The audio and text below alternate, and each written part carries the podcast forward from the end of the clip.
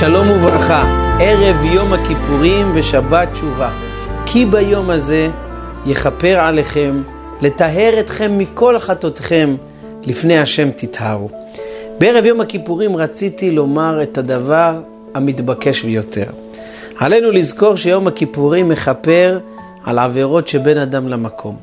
אבל עבירות שבין אדם לחברו, אין יום הכיפורים מכפר עד שירצה את חברו. וכבר למדנו מתורתו הגדולה של רבנו האר"י הקדוש, פירוש מקורי מאוד לפסוק, כי ייפלא ממך דבר למשפט, בין דם לדם, בין דין לדין, דברי ריבות בשעריך. אומר האר"י הקדוש, כי ייפלא ממך משפט. האם יש דבר שאתה לא כל כך מצליח להבין אותו? נפלא ממך דבר, בין דם לדם.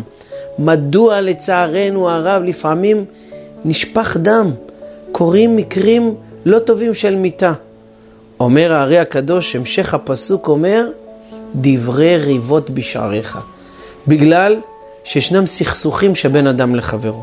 ולכן בערב יום הכיפורים, כל אדם צריך לזכור שעליו לפייס את חברו, גם אם הוא בטוח שהוא צודק. ברגע שאדם מפייס את חברו, הוא זוכה למחילת עוונות. וכפי שלימדונו רבותינו, לא מצא הקדוש ברוך הוא כלי מחזיק ברכה לישראל, אלא השלום. פעמים רבות שמגיע לאדם ברכה, הוא יכול לקבל את משאלות ליבו, הוא יכול לקבל את הזיווג שהוא צריך, הוא יכול לקבל את הפרנסה שהוא צריך, הוא זקוק לרפואה מסוימת. הקדוש ברוך הוא רוצה לתת את הברכה, אבל בשביל כל ברכה צריך את הכלי. הכלי שמחזיק את כל הברכה כולה זה השלום. איך משיגים את השלום? איך בעצם זוכים לכלי המיוחד הזה? ישנה עצה אחת שצריך לזכור אותה, והיא בצדק תשפוט עמיתך. מצווה לדון כל אדם לכף זכות. ורבותינו לימדו אותנו דבר עצום, שמי שדן את חברו לכף זכות, גם הקדוש ברוך הוא פועל כנגדו במידה כנגד מידה. אתה דן אחרים לכף זכות למרות שיכלת להטיל בהם דופי, למרות שיכלת לתת פרשנות שלילית לדברים שלהם, אתה נתת פרשנות חיובית, גם הקדוש ברוך הוא ידון אותך לכף זכות.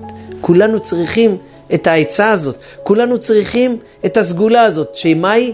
לדון לכף זכות. ונשאלת השאלה, איך אדם מגיע לזה? איך הוא זוכה לזה? הוא צריך בראש ובראשונה לזכור את מה שלימדו אותנו חכמים. אל תדין את חברך עד שתגיע למקומו. מה פירוש אל תדין את חברך עד שתגיע למקומו? אומר רבי נחמן מברסלב, אל תדין את חברך עד שתגיע למקומו, למקומו הכוונה של הקדוש ברוך הוא. רק הקדוש ברוך הוא יכול לדון אדם. רק הקדוש ברוך הוא יודע היכן האדם הזה גדל, ממי הוא למד, מי היו החברים שלו, מה הייתה השכונה שבה הוא ספק דברים מסוימים. רק אחרי שאתה תוכל לדעת את כל הדברים הללו, אתה תוכל לדון אדם. אבל מן הסתם אין אדם שיכול לעשות את זה. ולכן, אל תדין את חברך, אלא הפוך. תשתדל לדון תמיד כל אדם לכף זכות. וכבר לימד אותנו הבעל שם טוב הקדוש, שלפעמים הקדוש ברוך הוא מראה לאדם סיטואציות מסוימות, מקרים מסוימים, אדם שעושה פעולה מסוימת, אישה שעושה הנהגה מסוימת. מדוע הוא מראה לנו את זה? כי הוא מחכה לראות מה הפרשנות שאנחנו ניתן לזה. אם ניתן לזה פרשנות חיובית, הרי שגם לנו, בדיוק באותה סיטואציה כנראה שעשינו את זה, גם לנו בשמיים ייתנו את הפרשנות החיובית. אבל אם אנחנו ניתן את הפרשנות השלילית, כנראה שגם לנו ייתנו את הפרשנות השלילית. ולכן אנחנו צריכים לזכור דבר אחד, כל הזמן לדון לכף זכות. לפעמים מה שנראה לנו לא הגיוני, זה הדבר ההגיוני ביותר. אני רוצה לסיים במעשה שקרה לאחרונה באחת מהקהילות בארץ. מספרים על בחור צעיר ומוכשר ששמע פעם שהכסף מגיע ממקום למקום, ופעמים רבות גם אותו שטר כסף יחזור לאדם בעצמו. ולכן מה הוא החליט לעשות? הוא החליט שאת השטרות שלו, כבר בגיל 10 הוא עשה את זה, הוא ישים איזה סימן מסוים שרק הוא יכיר אותו. והוא יבדוק תוך כמה זמן משעה שהוא שילם את זה בחנות מסוימת או למוסד כלשהו, תוך כמה זמן יקרה וזה יחזור אליו. והוא ראה שלפעמים זה לקח חודש, חודשיים, שנה או שנתיים, אבל פעמים רבות הכסף חזר אליו. והנה אותו אחד נשא אישה, הוא התחתן, והייתה לו חמות וחם, והכל היה בסדר גמור.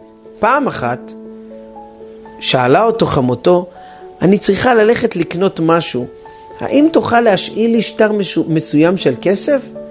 ואז אותו חתן נפלא לקח את הכסף ואמר לאשתו, נראה מתי זה יחזור. שמעה את זה החמותו ואמרה, נראה מתי זה יחזור? מה, הוא חושד בי שאני לא אחזיר לו את הכסף? בושה לו, שהתבייש. היא כמובן לא אמרה לו את זה, אבל היא נעלבה מאוד. היא לקחה את הכסף ובבושת פנים יצאה החוצה. ראתה ביתה שאחר מספר ימים שהיא באה אליה, שהיא לא נראית כל כך טוב. היא חשבה שאולי לא מרגישה טוב, אבל אחרי שזה חזר על עצמו מספר פעמים, היא שאלה אותה, אמא, קרה משהו? אמא, אני רואה שאת מצוברחת. ברגע שאת מגיעה אליי לבית, את פשוט לא אותו אדם. שמעה את זה אמא ואמרה לה, האמת? כן, אני באמת לא מרגישה טוב אצלך בבית. מדוע אמא, מה קרה? בגלל בעלך, החתן שלי, הוא חצוף גדול. מה? בעלי חצוף? אמא, מה קרה? האם קרה משהו שאני לא יודעת? אמרה האמא, את אולי כן יודעת. הוא אפילו אמר לך את זה. מה קרה אמא? אני מוכנה להישבע שאני לא יודעת שום דבר. ואז סיפרה החמות איך שפעם אחת היא ביקשה ממנו את השטר כדי שהיא תקנה דבר מסוים. והוא אמר לה, נראה מתי זה יחזור. מה הוא חושב? שאני גנבת? מה הוא חושב? שאני אישה קמצנית? ברגע ששמעה את זאת ביתה של האישה, היא התפרצה בצחוק מתגלגל. האמא שמעה את זה ואמרה, לא מספיק שאני נעלבת, את גם צוחקת? אבל הבת לא יכלה לעצור את הצחוק הכל כך מתבקש. ואז היא סיפרה לה שלבעלה, לחתן של אותה אישה, יש לו מנהג שהוא נוהג לסמן את השטרות. כי פעם הוא שמע מפי איזה רב שלפעמים השטרות חוזרים. אז הוא אמר לה, נראה מתי זה יחזור, לא שהוא מתכוון לחמותו, אלא שהוא התכוון לגלגולים הרבים שהשטר עובר. ללמדנו שלפעמים לדון לכף זכות זה הדבר הכי נכון מבחינה פרקטית. אבל מעבר לכך, זה דבר שמצליח לעורר סנגוריה עצומה על האדם. וזה דבר שיכול לחתום אותנו לכף זכות ולשנה טובה ומבורכת. גמר חתימה טובה.